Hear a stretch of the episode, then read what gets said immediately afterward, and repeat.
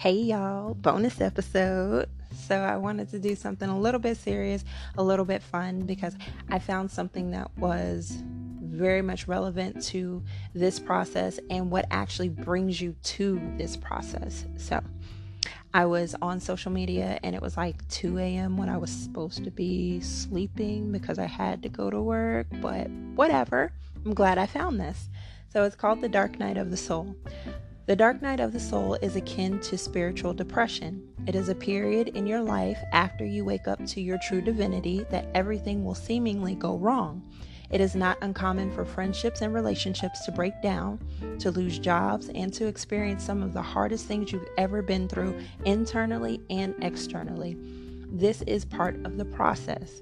It wakes you up to your shadow self it shows you what you need to work on in yourself and also makes you extremely resilient. Trust the process. The bad is being cleared out to make room for the magic that needs to happen. So, I absolutely love this. Absolutely love this because this is what brings you to getting over yourself. This is, you know, when you think that you've been down a rabbit hole and you find out that rabbit hole is a whole lot deeper than you thought. I went through the same thing. This didn't just all of a sudden happen. Like when I was 19, I went through some things. I tried to kill myself, had an abortion. It's all just happened, right? And as deep and dark as that hole was, it wasn't deep and dark enough, apparently. So when I was about, um, I kept going through stuff, of course, you know, living my life, right? But when I was like 33, like that is when I found the bottom of the damn rabbit hole. It was deep and dark and cold and lonely and whew. Wow. Talk about not being able to see your hand in front of your face in broad daylight. It was it was ugly. It was really ugly, but that was my dark night of my soul. And that is where things really like started changing and making sense. Like you feel like things are being stripped from you. You don't know why, you don't know how. Even when it seems like you're doing everything right, you're still losing everything because you're not quite doing everything right. Um, but when you come out of this, what I call a bounce back, that's when you start understanding why you had to go through the darkness. And it's not anything that anybody wants to hear. And like I say, I always say, like, you know, some people think that, you know, you have life easy and all this stuff, but everybody's got to go through it. I really don't believe that you get to skip a step. You know, it may seem like you skipping a step, but it's going to hit you eventually. I know people live great lives and everything, but there is going to be something that is just going to hit you so hard. I don't care if you got all the money in the world, there's still going to be something that will hit you so hard and you will be down a rabbit hole until you hit the very bottom. And that's when you have to bounce back. So that is what led me to this process. That is what led me to write this book because I know a lot of people get to that point and don't know what's going on.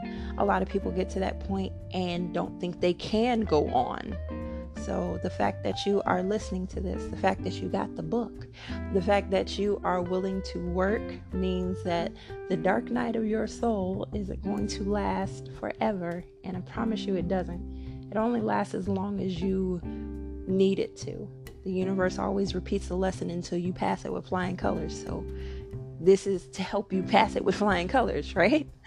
So, that is that. And I wanted to make sure that it got out there and so that you understand that this process is not in vain. It's not for nothing.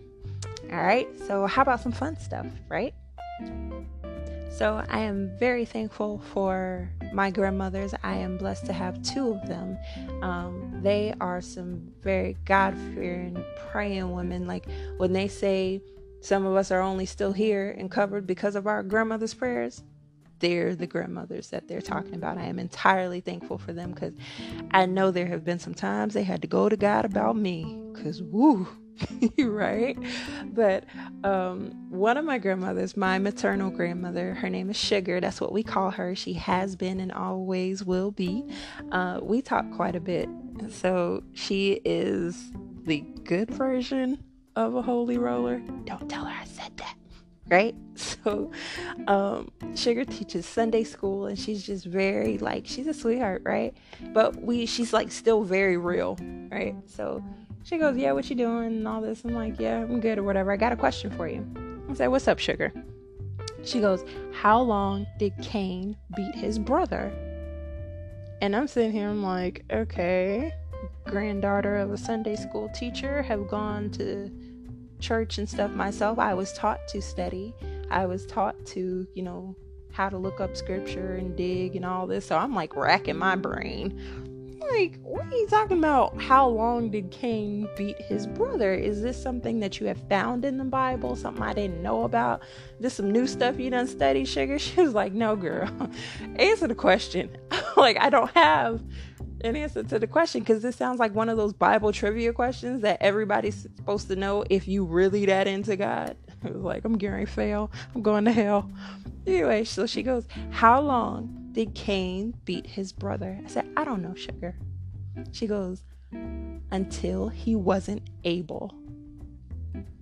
I said, Lord what? I said, Sugar, get off my phone. Oh my God.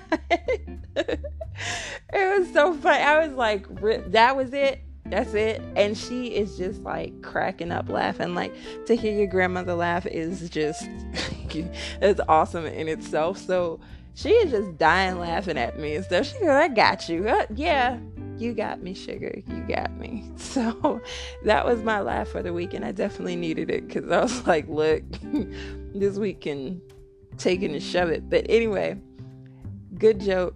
Tell it to somebody you know. All right, we're going to get back into the book. Enjoy.